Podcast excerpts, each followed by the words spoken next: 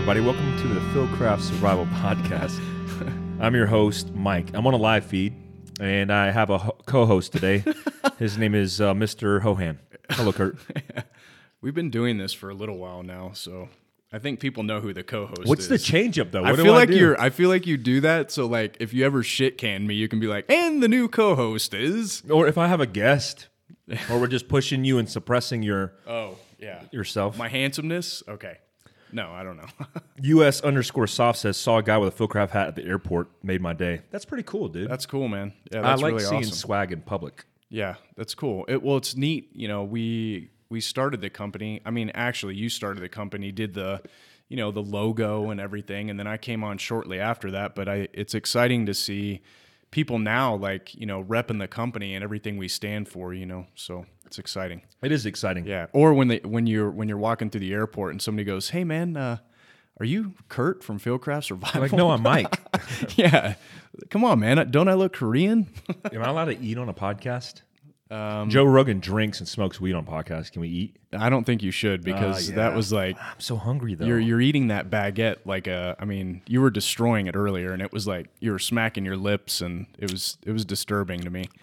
Yeah, like that. It was Oh, terrible. He hates that. He hates that and spiders. Those are his He knows peeves. too. Every time we travel or do anything, I think you do that to to see if it pisses me off. Kurtz hates spiders and bread smacking. Kurtz likes dudes and Sibians. Just kidding. I have no response to that. Just yeah, exactly. I can't defend myself. exactly. Um, today's podcast is actually brought to you by a few sponsors. yes, they are. Yes, this podcast is. Uh, our first sponsor is Black Powder Red Earth. If you guys aren't following Black Powder Red Earth, it's .com after what I just said. And the cool thing about Black Powder Red Earth is we actually consult for BPRE, and BPRE is ran by a good dude, and they've taken all the cool stuff that uh, are stories from consulting uh, independent contractors and special operations and turned it into a really cool graphic novel. Yeah, they did. So Black Powder Red Earth, you can follow them on Instagram at Black Powder Red Earth. Uh, check out their website. Check out everything they're doing. Super cool stories, like Mike's talking about, about some straight bad mofo's uh, out getting after it in some pretty uh, hostile locations, and the stories are really cool. Yeah, I think their uh, their graphic novel just sold the hell out. It's like completely Yeah, gone. they're crushing it, and uh, I believe they have several upcoming um, showings at like Comic Con and some different places like that. So definitely check them out. See where they're going to be. Go meet the guys that uh, that do all the artwork and do all of the writing. It's pretty neat. Also, uh, Skill Set magazine. I was just uh, in a- Featured. featured in a, a, a magazine. I wasn't on the cover It's because it's actually cool. right. It's right behind you. I had uh, I had a beer with uh, Ben from Skill Set Magazine two nights ago in Phoenix Uh-huh. at one of my uh, tasty, loving breweries, Oh, which is gonna- I thought you were saying Arizona something else. Wilderness. No, but um, but yeah. So they he gave me copies, the hard copies of your uh, your debut and Skill Set. Yeah, I'm a contributor for the magazine. If you like what you read or you want to read it, check them out at skillsetmag.com or go to your, your local uh, bookstore, Barnes and Noble, and uh, pick it up. It's actually uh, Isaiah Washington's on the cover. It's a really cool cover, and then uh, I got an article in it. So uh, check it out.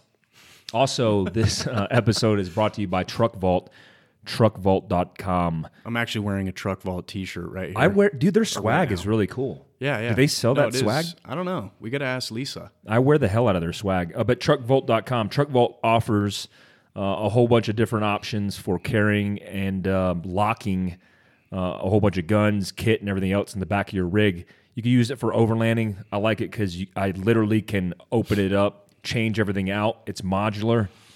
And it, I even like it that I, the fact that I don't have to strap and bolt it down to the back of my rig. I can actually pull it in and out of the Yeah, you're running the what? What is it called? The Special Operations Command Center. the special Operations. no big command deal. center. When we put it in the back No of Mike's big deal. Forerunner, he was standing out uh, behind the Forerunner with his hands on his hips, Yep. kind of pointing and directing. And with a dry erase marker going Yeah. back and forth. but um, it's uh actually pretty cool, and I like it a lot. And if you're interested in checking it out, check them out and use uh, the coupon code Fieldcraft. Fieldcraft. That's typical. Fieldcraft. There's a theme. yeah, Uh, also, this uh, podcast is brought to you by U.S. Night Vision. U.S. Night Vision is one of our biggest and best strategic partners. they are. and we are going to be supporting them. I will be at their booth and shot show this year in Las Vegas, um, hanging out and definitely meeting and greeting people. So more to follow on that. But U.S. Night Vision uh, one of our best partners and have been with us since we started. So, and last but not finally least, oh, we have a code for them too. It's Fieldcraft as well, and Night Vision is really expensive, so you definitely want to go use that code and get ten percent off. Yeah, ten percent off a million dollars is a lot. Yeah, not, they're not in a million dollars, but I'm just saying, right? Just for easy math, you know. Um, if you're thinking about uh, picking up some swag, I recommend Black Gun Co. Uh, our buddy Hector owns that company in Ceres, California. Yep. And um, he actually just helped us on a recent fundraiser we did for uh, Deputy Stasyuk, who was uh, killed in the line of duty while me and Kurt were in Cali. That's right. Uh, we just wrote a check for his, their, his wife, thanks to you guys and all your support. And uh, Hector helped out with Black Gun Co. taking all proceeds of his swag and mm-hmm. adding it to the pool. And we appreciate all that support. So thanks, Thank guys. you for doing that, guys. Huge, uh, obviously in tragedy, huge opportunity to help somebody, and um, not forgetting, you know, Deputy Stasyuk's uh, service and sacrifice. So definitely helping his family out, doing the right thing. Yeah, thanks, guys. Um, so this podcast, this podcast is about well, interesting. I got a question from somebody and was like, "Hey, you know, what do you think about?" And he asked me basically, "What do I think about?" Oh, so this podcast is going to be about a question you got asked. It basically. All right. So the question, I'm ready. The question was, yeah, I know we're spitballing it, right? The the question was, um, you know, what do you think about the two A movement or the two A community and how social media has affected that? So we just took that and also added that we're going to talk about kind of 2A and its history and, and some of the things that are associated negatively with the 2A movement or community and how we've kind of seen it change through time. And then talk about some political issues that are going on uh, in the news that are hot topics and also uh, uh, answer a couple questions from the live feed. So let's kick it off. Yeah, that's when we do like this weird pause and then the music kicks on. Um, but the editor, Andrew, our buddy, is probably not going to do that. So it's just going to make it real awkward. And we're back on. All right, hey guys. So the uh, the two A movement. Everybody knows the the two A movement um, as it currently sits right we're, now. And for those of you just tuning in, we're referring to the Second Amendment, just so we can clear that up. Absolutely. So Second Amendment. And what's interesting enough is me and Kurt were where were we? Where were we, we were from? we were actually driving back from uh, Ceres, California, where we had just run a uh, multitude of different gunfighter courses for both law enforcement and open enrollment classes. Yep, and we were we were actually listening to a podcast by Radiolab that was talking about the subject matter, which was uh, gun related, which right. is you know Radiolab talking about gun stuff. It's kind of cool because you get a different perspective, um, a leaning left perspective of kind of like the 2A crowd, the movement, and uh, its grassroots.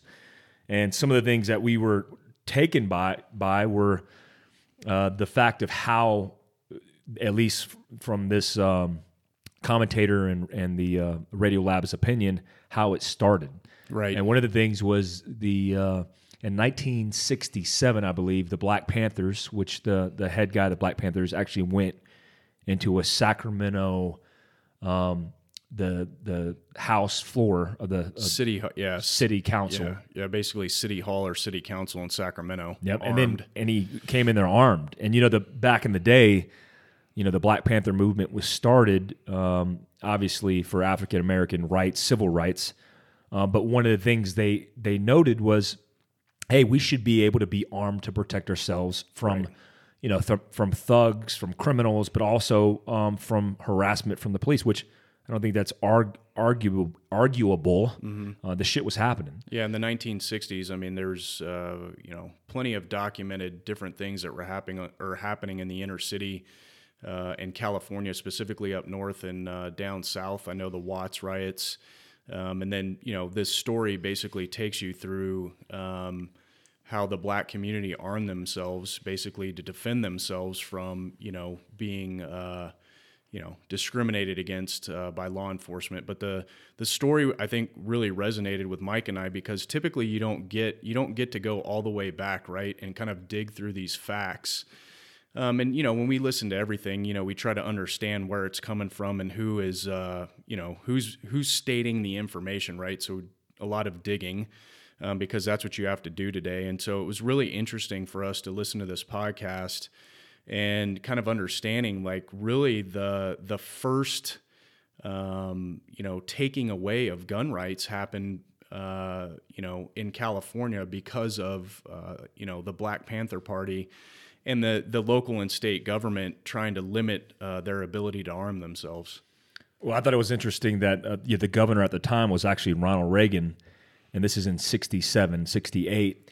And the, because of that, uh, him bringing that, I think it was a shotgun, he said, because he brought that shotgun into uh, the house, and and he actually had the audio recording, and he actually demanded to know if he was being detained, and they're like, "No, you're not being detained." Right. Which is kind of it's kind of ironic because you know he's defending civil rights, and they're actually um, telling him that he can't have the gun, and he's he's saying, "Well, am I de- detained? Right? Are you, going to arrest me? Are you going to arrest yeah. me?" They're- And they actually have the dialogue from that. I think like he's. They actually are interviewing him, and and uh, but they have some of that dialogue clip, because yeah. it was caught by um, The press was yeah big the right press there. yeah so it, that whole confrontation was actually caught on it was either audio video or just audio but I think it was funny because he said he didn't mean to get off on that floor. Like he went up and just was going to prove a point, um, but he didn't mean to actually go uh, on that floor where Right, they were yeah. doing. They were actually doing a vote on some bill or something. Right. And after that, they basically came up California specifically through Ronald Reagan, which is even more surprising, and. Um, it, they outlined all the laws that were they were going to ban guns, and one of the one of the laws was they were going to ban any weapons in a government building. So that's when it started. Right. Um, any firearms that were openly carried, and any firearms within a 150 foot radius of uh, um, a government building, and no guns in the city limits. Right. Which I thought, you know, it's like wow. So that was the in- initiation of what we saw as a state taking control um, and and controlling guns. And so it, it progresses, and then it talks about the NRA. And I, this is some, some other interesting history because obviously, when one state sets the precedence and they go, we're going to create all these laws, all the other states go, hey, we need to assess our laws. And all the people in those states go, hey, are they going to potentially uh, create laws in our states?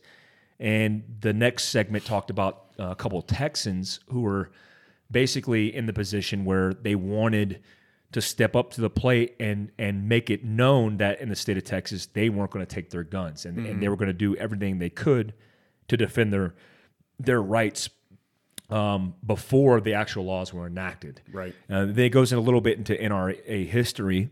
Yeah, that was real. I, you know, thinking back to that part was really interesting as well. How initially, you know, the NRA was uh, really low profile. They didn't want to become, you know, a lobbying political organ or you know, political kind of entity.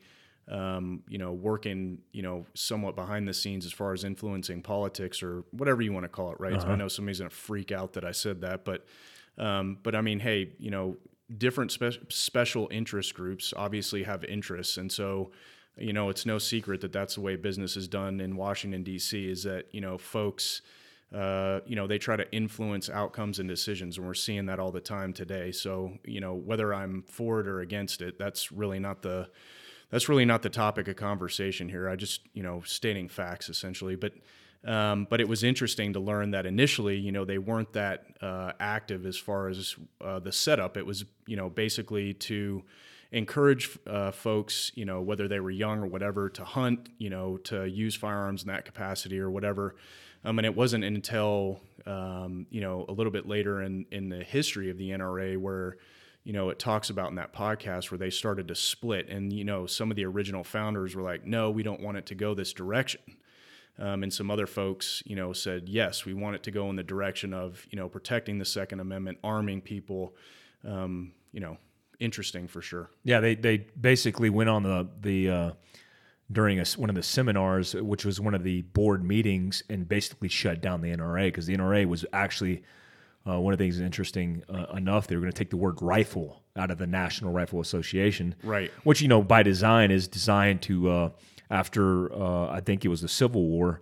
in 1870 when it was um, stood up. They wanted to improve uh, the people's ability uh, in marksmanship because Right, there wasn't yeah. a lot of uh, experience. So it was training uh, civilians. And then it, obviously, because of lobbying and everything else, it turned into more of a political uh, lobbying group. But these guys basically went in and said, hey, we want an organization, this association, to stand up for uh, gun rights, uh, individual liberty, and rights for the people. And what, and you know, if you read, um, I got the Second Amendment in front of me. I don't have it memorized, but it says, "A well-regulated militia being necessary to the security of a free state, the right of the people to keep and bear arms, uh, arms shall not be infringed." And one of the de- the larger debates has been between uh, the interpretation of of What that- militia yeah, and that people. means. And I heard an interesting, uh, some interesting commentary where it was talking about specifically, uh, you know, the breakdown of the uh, James Madison's um, Yeah. um, issuance of that. or the thought process. Yeah, the it. thought process behind that, and he actually drafted in two separate sections, and so uh, the conservative base really talks about it in those two specific instances where it's, hey, it's a militia, and James Madison was obviously talking about the the right to arm a militia, but he's also talking about individual liberties and rights and people Right. to be able to bear arms because obviously militias are made up of people. And so it's highly debatable. And I think that debate was semi uh, uh, stood up for.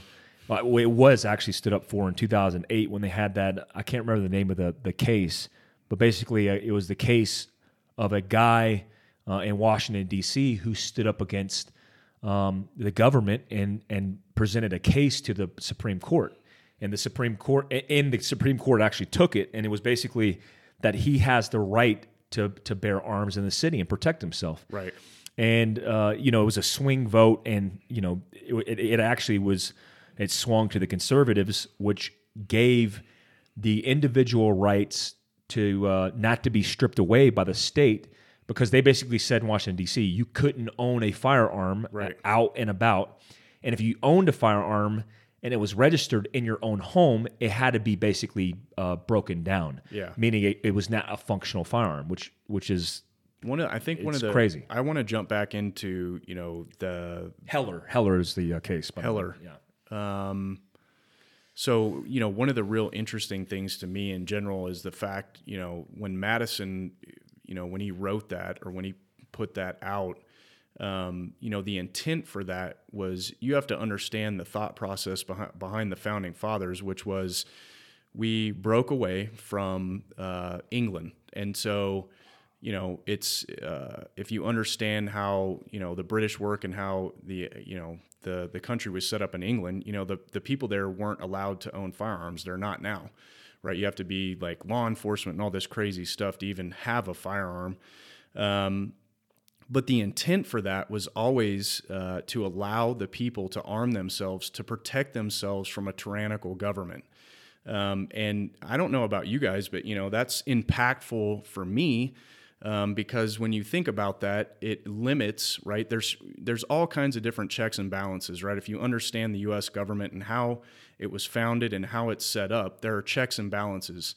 And another check and balance was the ability to stay armed, so that way, if the government ever tried to take complete control, um, and it was a, considered a tyrannical government, they wouldn't be able to do it. And so there's been a lot of debate back and forth, you know, anti, whatever you want to call them, 2A, anti gun, whatever, have said, well, a well regulated militia is the National Guard. You know, they're the ones that, well, I don't agree with that. I think that that, um, you know, that's not true. Like the the whole premise of him doing that was understanding that it wasn't an organized military, it wasn't the National Guard, it wasn't any of those entities because they actually, you know, work for the government. So it, that doesn't make any sense. Kind of the the common sense check and balance there is that, you know, he knew exactly what he was what he was saying and doing by allowing uh, by allowing you know or by that by the second amendment being written he was saying no the people need to stay armed because we've seen what happens when a tyrannical government oppresses its people and he wanted to to balance the power Yeah, I, it's it, like how you stated it. a lot of people, even on conservative fronts, more moderates don't actually say that out loud. Right. They don't like to say it, especially in the government space, right? Nobody wants to say we're bearing arms just in case the government loses control. Mm-hmm. But the reality is, you know, outside of independent self-defense and the right to defend yourself and your life and your family's life, it goes it goes with the saying that if you're independently defending yourself, that you could defend yourself against the government in mass. Right. And my whole thing is, it, like you said, it's a check and balance. Mm-hmm. If the government knows the people are armed, that's scary for the government. Yeah. But what what would- right does the government have against the pe- of against its own people to to you know to unfairly and you know tyrannically control their people? They don't. Yeah. That's the great thing about America in maintaining this balance. That's why we don't get shit on by the government.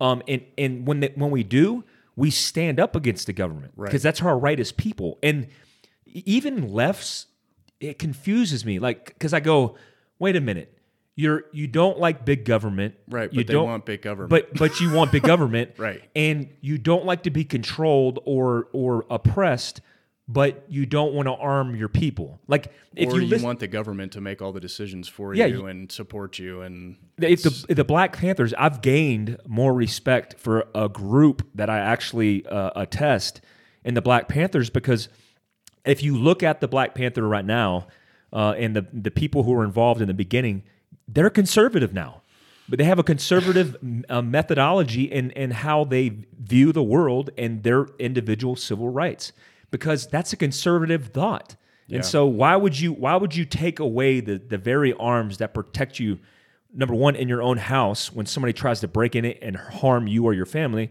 but also a government that could that we've seen through history is a great example of getting out of control. Yeah, I, you know, whenever you know, I think the one of the the glaring things to me in history is whenever you have people that advocate, you know, for completely taking firearms away from citizens of the United States of America, I immediately start to think about communism, fascism, um, you know, socialism, any of these movements, right, that have happened in, you know, the communist Soviet Soviet Union, China, you know, Cambodia, all, you know, North Vietnam, all these places, right, that I mean, let's be honest, I don't think anybody in the United States would look look at any of those and say, "Oh, that's, you know, that's the the shining example of the world that we want to be." Um, the first thing that they did was move to disarm their people because they understood what that meant when they did that. They understood to exert complete control over their people, um, that they couldn't have armed folks. And so, you know, my thing is, is uh, regardless of emotionally how you feel about the topic, I think uh, to really be educated on it, you need to go back through history um, and and pick through uh, tyrannical governments that disarm their people and what they did to them. And we're not talking about they just took their guns away. We're talking about you know they disarmed them and then they killed millions of their own people, and they did it uh, uncontested because no one could defend themselves, and they used.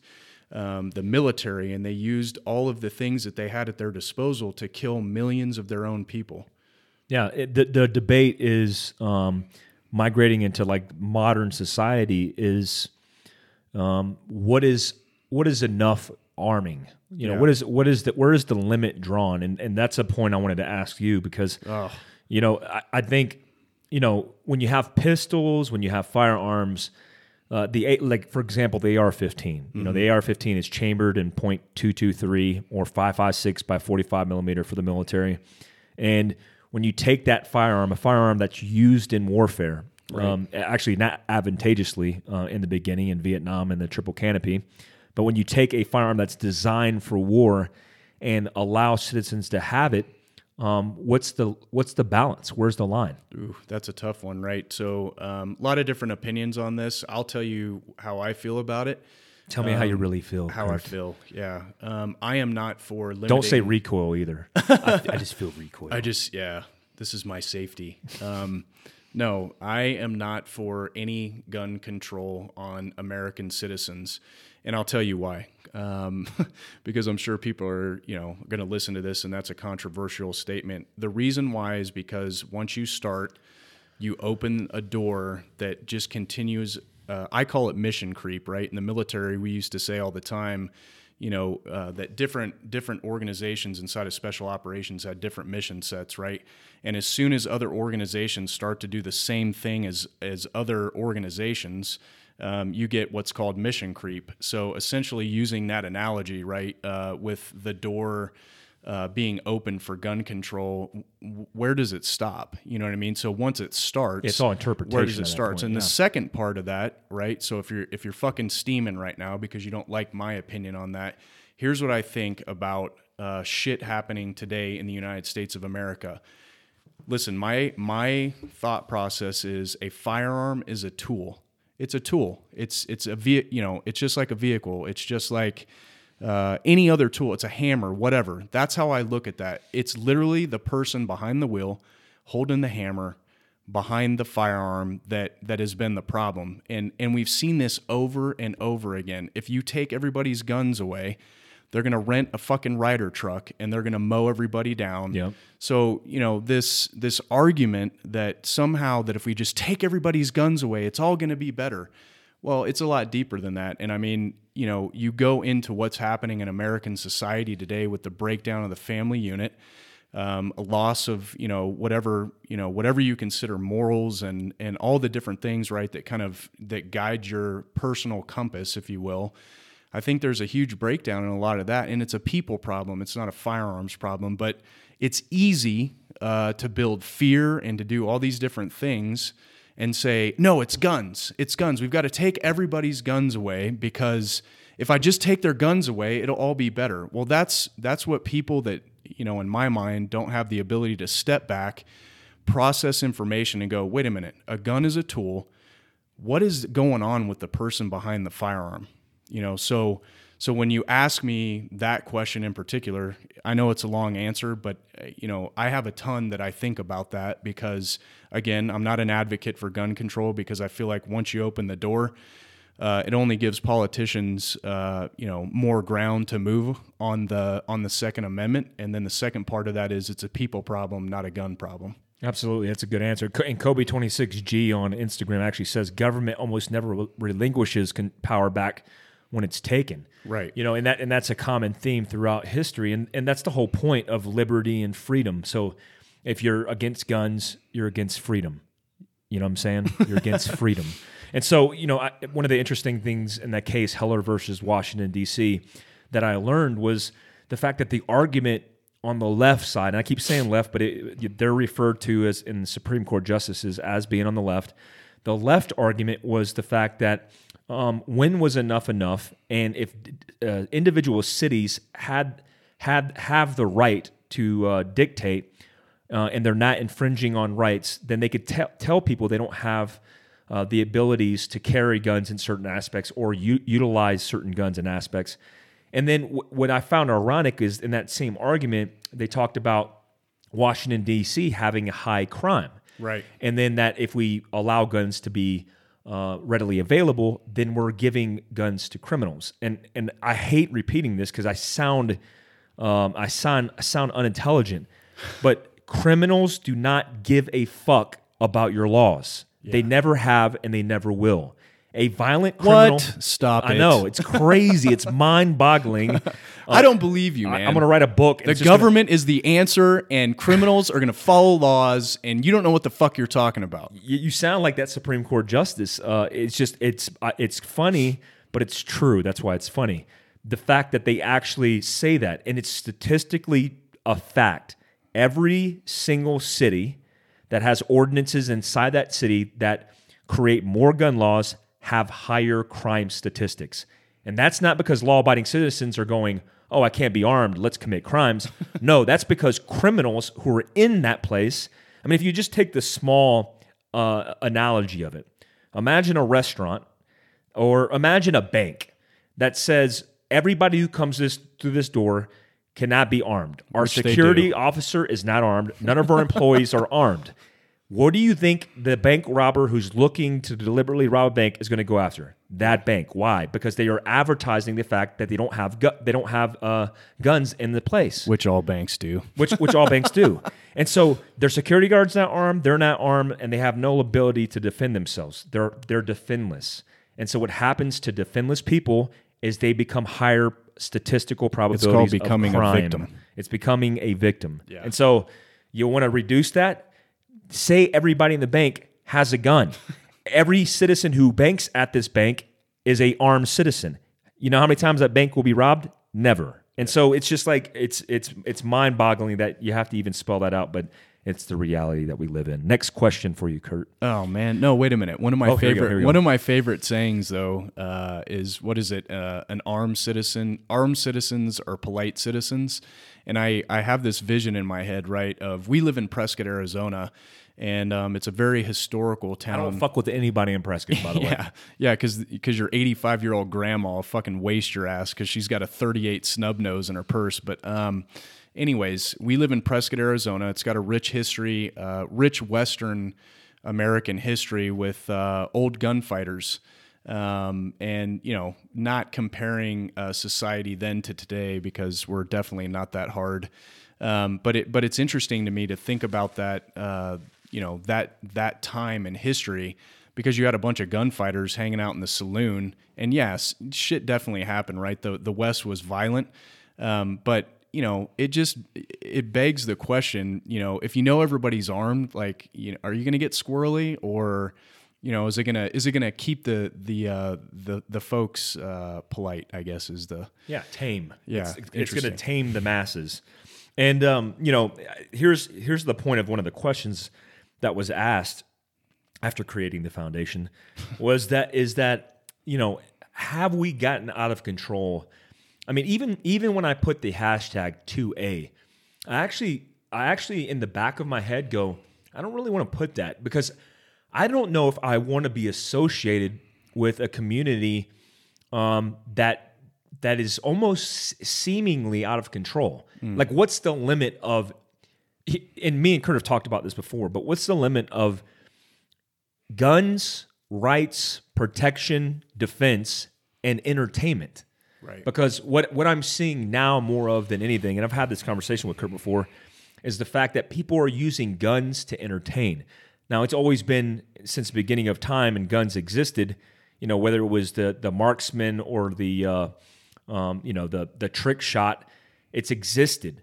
But when is enough enough? And and is it even a thing? I mean, uh, is is it you know when somebody does like a cartwheel to a mm-hmm. gun and they do a split and they shoot a target. Is that funny? Mm-hmm. Is that entertaining or is it just fucking stupid? And that's that's the question i'll pass to you because i gotta eat. So ask it one more time. so but you know in, in oh yeah, yeah. Yeah. I, I understand what you're asking as far as like where where we think the where do we draw the is, where- fucking line? I mean um, i mean people cartwheeling to a fucking gun no offense to people who do that but you're fucking stupid. Like i i don't know why you would do that and and i've used guns to protect people to protect myself form or or uh, you know units and organizations for a, a common objective. But to take a firearm and to do trick shots and to do you know all this stupid shit you see on TV and social media like why the fuck would you do that? Well anyways that's my opinion. You got it already but what what's your opinion on it? So you know your question uh, begs the answer. it does beg the answer I'm like slowly trying to think through this one too because um, I think at this point, you know, you've got a lot of uh, political banter definitely going back and forth. Um, you know, I'm I'm firm in my belief um, in the sense of not uh, limiting people's rights. So. Um, but as far as social media goes, I mean, hey, look, that's the world that we live in today. I mean, you and I both know business wise, we communicate with people that way we give people a look uh, not only into some of our personal life, uh, but also the professional side of our business and everything that we do. Um, it's only natural that people that are for or against the Second Amendment would use these platforms uh, as a way to communicate with people um, to you know to express their opinions and views, right? Which um, regardless of the the side that you're on, why do you do this? When you eat salad and you you put green stuff all over your teeth, it's freaks me out. Um, but it, but it's only natural to assume that people are going to do that. Uh, Um, I don't uh, disagree with either side because I'm not for limiting people's rights. Um, but I know what side I'm on as far as being uh, pro Second Amendment and uh, no but if you see a guy doing a cartwheel and a fucking split yeah. But is that I mean gun yeah? what do you think about that Well, I think it's stupid. I mean, I there it is yeah. Um, you know, because we have a different background and I think we think a little bit differently than most folks do. And it's not to separate us, but it's because of what we did for a living for a long time. And so when I see people with firearms, like I expect a high level of, um, it's not proficiency, it's responsibility. yeah, right? it's, like- responsibility, and um, and it's it's in the way that we train and our our functionality with the tool. And so when I see uh, people kind of mocking that, um, you know, I, I'm not cool with it. You know what I mean? Is it somebody's right? You know, can they do it? Yeah, you can do it if you're a dipshit and do a cartwheel and shoot yourself on the femoral artery. Well, that's kind of, you know, that's just, uh, you know, basically stupid shit working itself out if you bleed out. But, um, but as far as all that stuff goes, I, I would say that I don't think that any of it is too much because in saying uh, that some of it is too much, I think that I would be limiting somebody's right to express themselves or their opinions.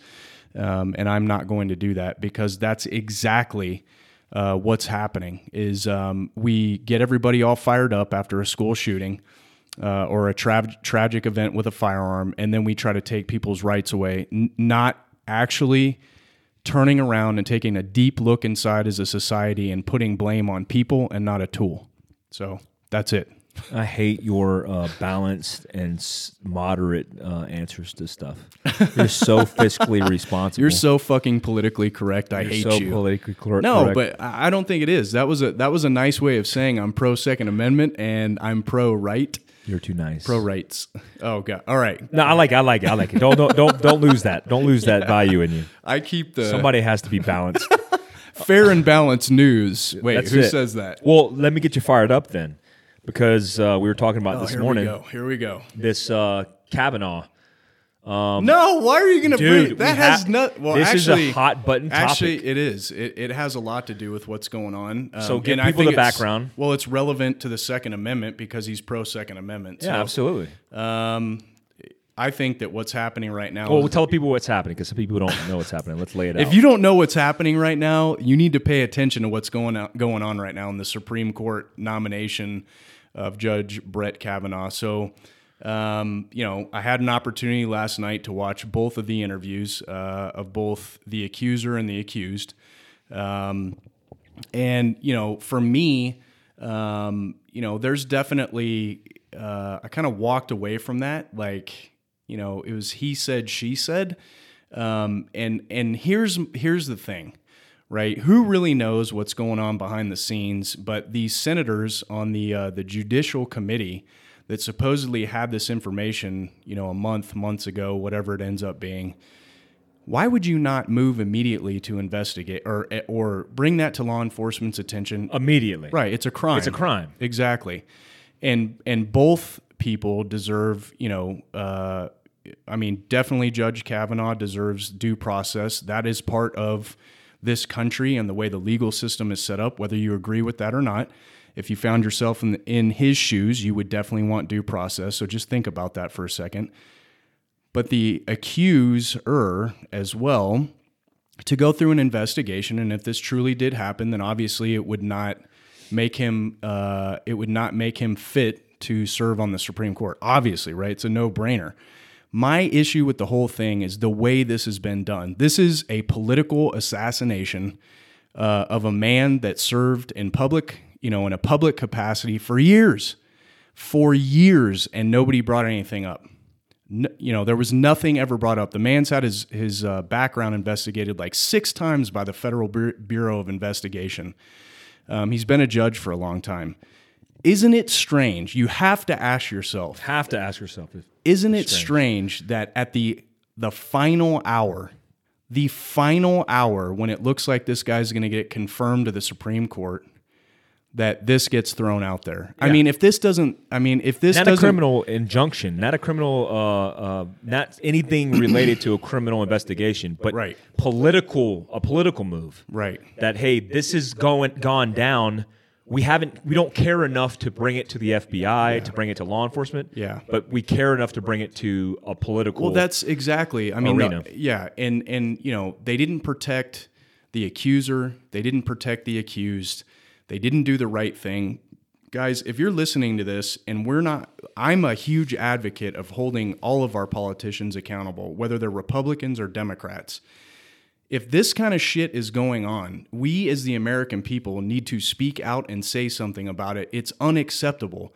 This kind of garbage going on, Yeah. it literally like th- I don't give a fuck if you're a Democrat or a Republican, but the fucking shit show that's going on in DC right now, like I have never been so disappointed in my life about the conduct of elected officials. Like understand something. These people are are elected to serve us. They are a servant of the community, uh, of the folks that they were elected by. Um, they show up in Washington D.C. They are fucking entitled, and they think they run the fucking show, not understanding that the people run the show. And you know, it's upsetting to me uh, that this kind of stuff is going on in Washington D.C. and it should really piss people off. Um, and you should be talking to whoever your elected officials are and hold them accountable for the decision making processes uh, that they're responsible for in representing their communities. It has nothing to do with them. They're just a vessel uh, to make something happen. And and quite honestly, a bunch of these motherfuckers are a bunch of self-serving scumbags um, that have done nothing but keep people down and exploit the communities that they were expected to represent uh, in an honorable fashion in Washington D.C. And it's it's just uh, it's fucking mind-boggling to me, man. Well, the fir- the first um, that was very passionate and very blunted. and You very got it. You know, dude. You start Oh, talking about it with It's me, and I get like fired up. But you know, I think I think the the balance here is the fact that you know the first time she's actually interviewed and uh, you know everything's being brought out. It's brought out in a pu- public spectacle. Yeah. And and Well, right. and- yeah, the note was supposed to be private, right, to Diane Yeah, Feinstein, and but it was leaked. somehow. It, it only four people knew about it, and and somehow they didn't leak it to the press. Like, come on, guys. Well, Like, in the in the the ability nowadays, and I'll and I'll say this bluntly, um, to be fucked over by somebody who just says fucking words, right? There's no there's no proof. There's no corroborating uh, witnesses or information that's come forward. There's no federal or local criminal investigation. Nothing has transpired, and and then people. I'm reading some media. the only thing that yeah, the only thing that's been made is a fucking accusation. well, That's well, it. I'm reading. I'm reading the media outlets, and everybody that's on the left, obviously the Atlantic, CNN, all these people that are coming out that are editors. Sometimes editors in chiefs are coming out from these uh, periodicals and from these from these media outlets saying he should be um, pulled out. He should be not allowed to be confirmed.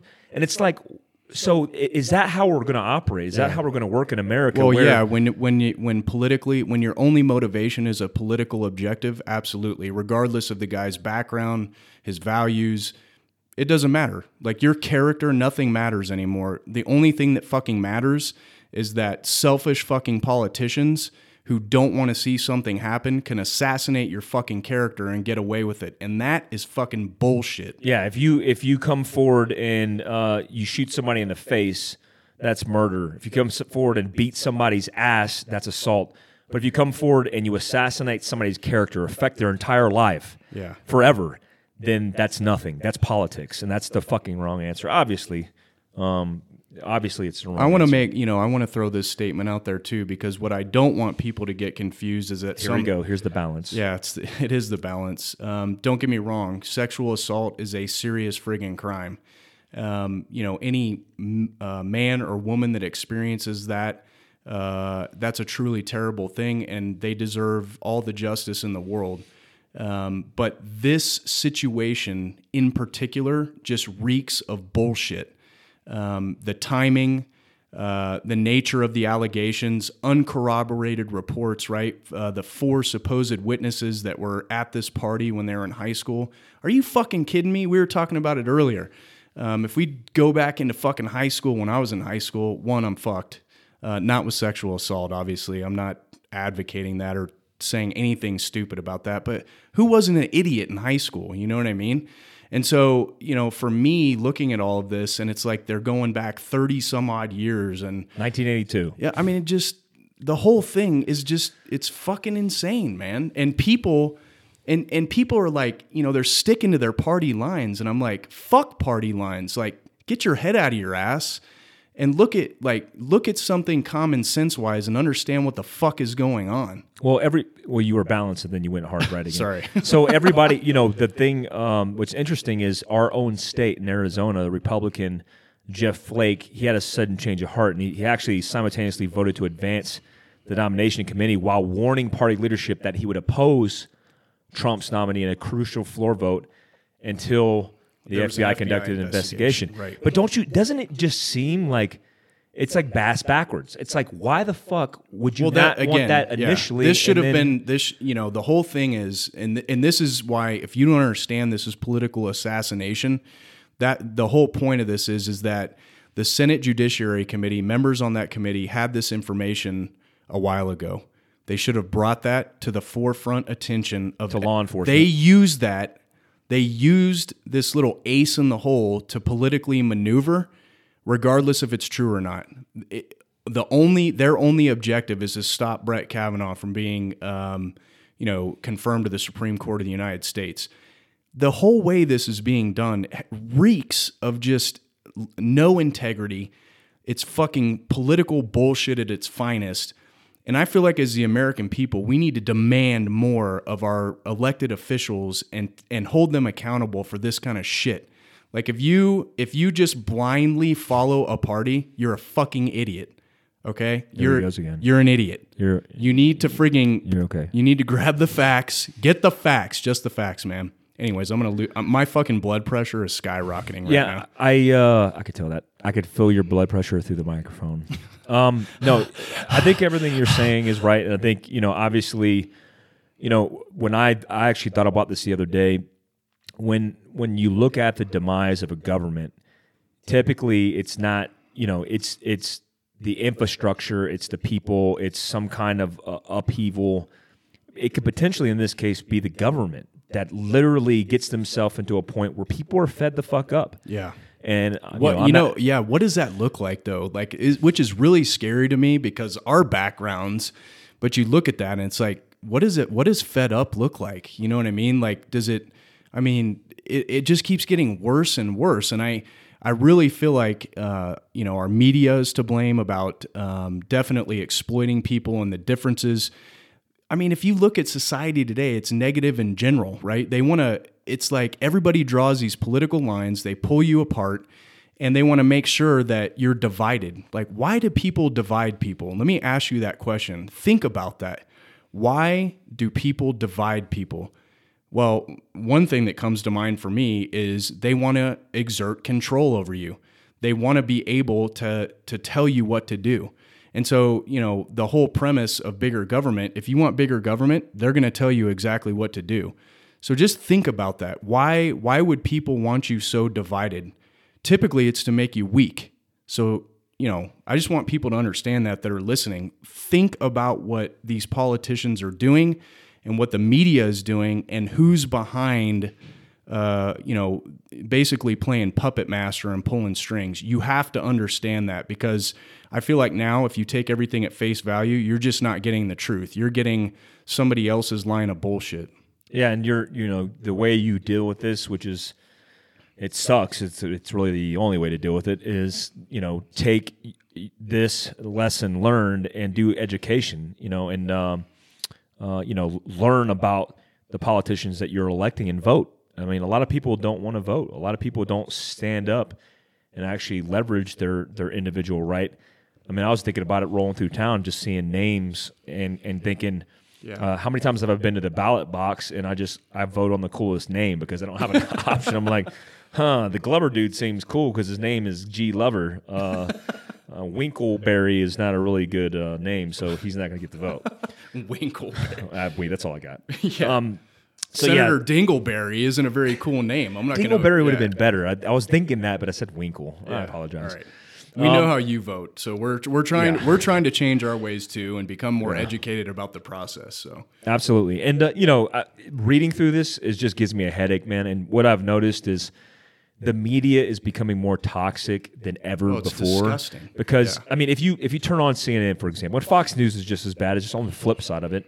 If you look at CNN, it's nothing but Trump. It, it is literally a network that is. Li- I mean, I thought about. I talked about it with somebody the other day at the gym, and I'm like, if somebody goes to work, and even if you're a left, you're a liberal, you're a Democrat, whatever it may be, and every single day you go to work, you have to look at an itinerary that involves Trump. Yeah. That would fucking make me nauseous. Dude, I'd be like, yeah, exactly. It would uh it would just be mind numbing just to keep spewing the same political bullshit.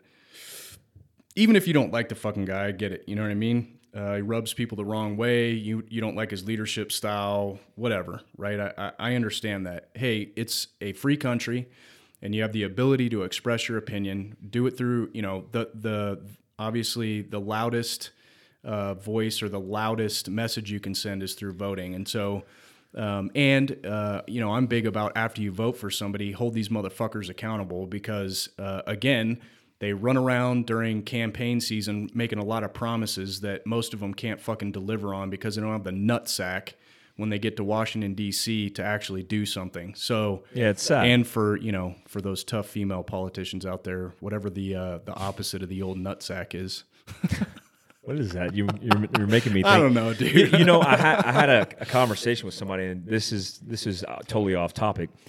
But you know what I realized about male testicles is the fact that it's like listen, We're just hear me out. oh, this is a good one. So it's like male testicles. So when when male males when men were made, uh, somebody had the bright idea let let's pull out the ovaries and make them testicles and then let's take those ovaries and then protect them with a thin layer of skin so your heart How did we go from Second Amendment to Judge Kavanaugh Listen, to now you're out on this. describing uh, how testicles your work? pump house your heart is protected by a rigid uh, sternum made of fucking bone but your ball The sack pump, yeah, the pump the house. yeah, testicles it. are are protected by a thin layer of skin. Yeah. Who the fuck made that up? I don't know. Dude. Who invented who? I, I feel like it should be like a at least a, a burlap sack quality. You know what I mean? like a little bit tougher. Yeah. Let me get five. I need a 500 thousand denier uh, Cordura denier nut cord- Exactly. Even the nutsack on my actual like M249 machine gun was made. Oh of yeah, it was Cordura. tougher than a skin nut sack yeah, for sure. I thought about this because I, I was shaving and nicked my ball sack, and then and then I actually went. If I nicked my sack any more or harder, I'd literally bleed out a nut sack. Yeah, that is. Yeah, it's Like, all great who points. Invented like ovaries are protected by the human body by like yeah, they're, internal. they're yeah. internal and so they're protected. But who thought let's just reach in there, pull these bad boys out, and then what else do we got? Oh yeah, we got a little bit of skin. You Just have a micro layer of skin. a micro layer of skin. It's almost like a test. It's like we're going to give you balls that make other children and people, Oh, and then we're going to put a thin layer, and let's see what the fuck happens. all right, back to the Second Amendment. rolling Come the on. dice. Come on, rolling the dice, nut sacks. Get off my nut sack. Whoever's the inventor of the nut sack, you're fucking fucked up, man. You're fucked up. Um. Anyways, off my nuts and uh, on to yours. Let's get off them nuts and back to the podcast. Hey, I thought that was really intellectual and, uh, and stimulating. uh, Yeah. just to think about that. yeah. All Anyways. I needed that, dude. My blood pressure was. I like, know, man. That's roof. why I did it. See I'm that bright ruse? red talking about politics that right ruse. I faked the funk Yeah. and got you back to, now. I used to to eat earth. ribs with that dude. Hey, I'm selling a, a Samsung Note 8. If you're interested, DM me on my personal account. Yeah, those are our ads at the end. Uh, Toyo MT tires. Uh, look up Craigslist, Fieldcraft Survival. I sold my uh, my rims. My Oh, uh, did you? meth- yeah, I sold my rims to uh, a buddy named Gabe, and he bought me Them 2021 twins. that Or- 20 tons. with them low profile, son. Hell yeah. Uh, cool. What else were we talking about? Uh, well, I thought we were going to circle back to the Second Amendment, and then we were going to potentially close this podcast out. Let's close it out. So, hey, you know, just like uh, Kurt eloquently put it, um, you know, fucking with guns is fucking with freedom. That's what he said verbatim. Bam. And so, I, you know, here, I, I always have felt this way, but in working in the government and understanding the complexities of the government, um, me defending myself isn't just for protecting myself against the government. It's protecting me and my individual liberties from pieces of shit who want to harm you. And that's the big for me. That's number one. I want guns. I want it, it, I want thirty one rounds as opposed to thirty rounds because a criminal can get thirty rounds. I want that one extra round to kill his buddy who's trying to kill me as well. So when you have that kind of society that protects itself, yes, you're going to have loose cannons, but as Kurt stated, it's not the tool. It's the tools behind the tools, if you know what I'm saying. yeah. All right. That was so, good. uh, That's a good one to close out on. yeah, I like the that. tools It's- behind it's the, the tool. tools behind the tools. Real, real quick, let's close out with uh, what we got going on. Number one, I actually just did a little bit of marketing on it. We're doing our new, our new black EDM Go Light panel pack bags, which is a lot of words. Sorry about that. We'll just call it a Go bag. Yeah. it's completely loaded. It is complete. What does that mean? I mean, you got to tell. her Like, it's Sorry, sorry, sorry. completely loaded. I thought you were going to pick this up. Where I Oh, was, my you know, bad. you're not picking up. Well, No. I will. I will. okay. So uh, we've de- uh, in collaboration with North American Rescue, they make the best trauma equipment on the planet, along with med stuff. Um, we made a vehicle trauma kit. It's called the VTURK, the Vehicle Trauma Response Kit, and we have those available on our website now. Um, we're gonna allow.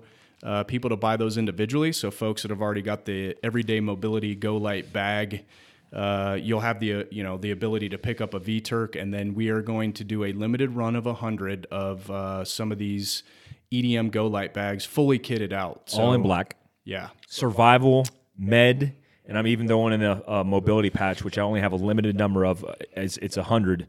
We're only going to do a hundred of these go bags, and then and then there's more.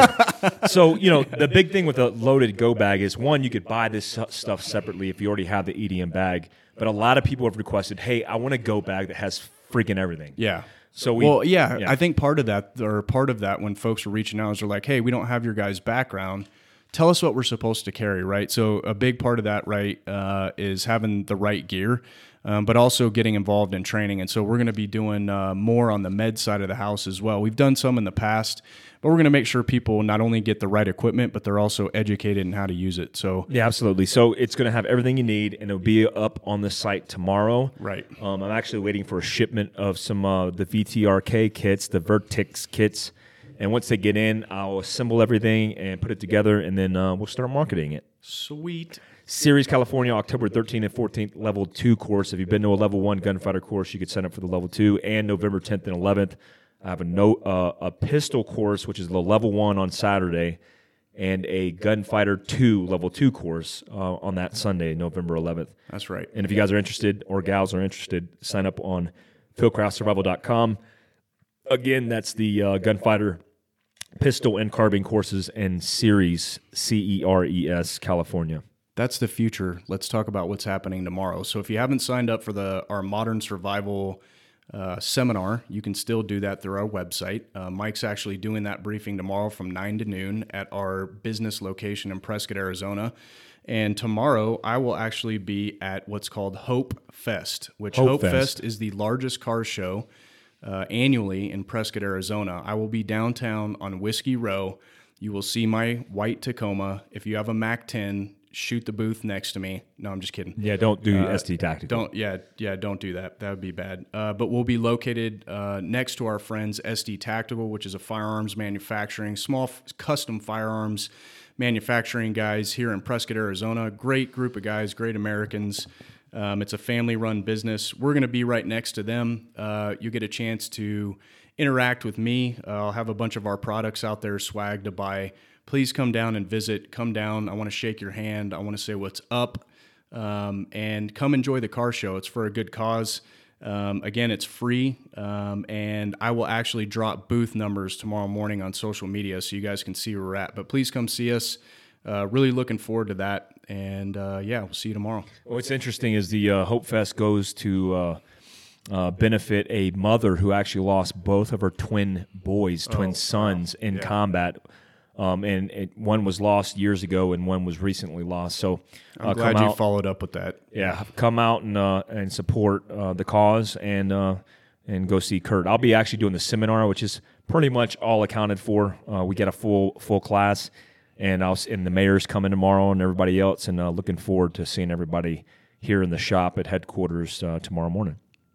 Awesome. Alrighty then. I think that's it. Follow us on our social media at Fieldcraft Survival at Kurt underscore Team Fieldcraft at Mike dot a dot Glover.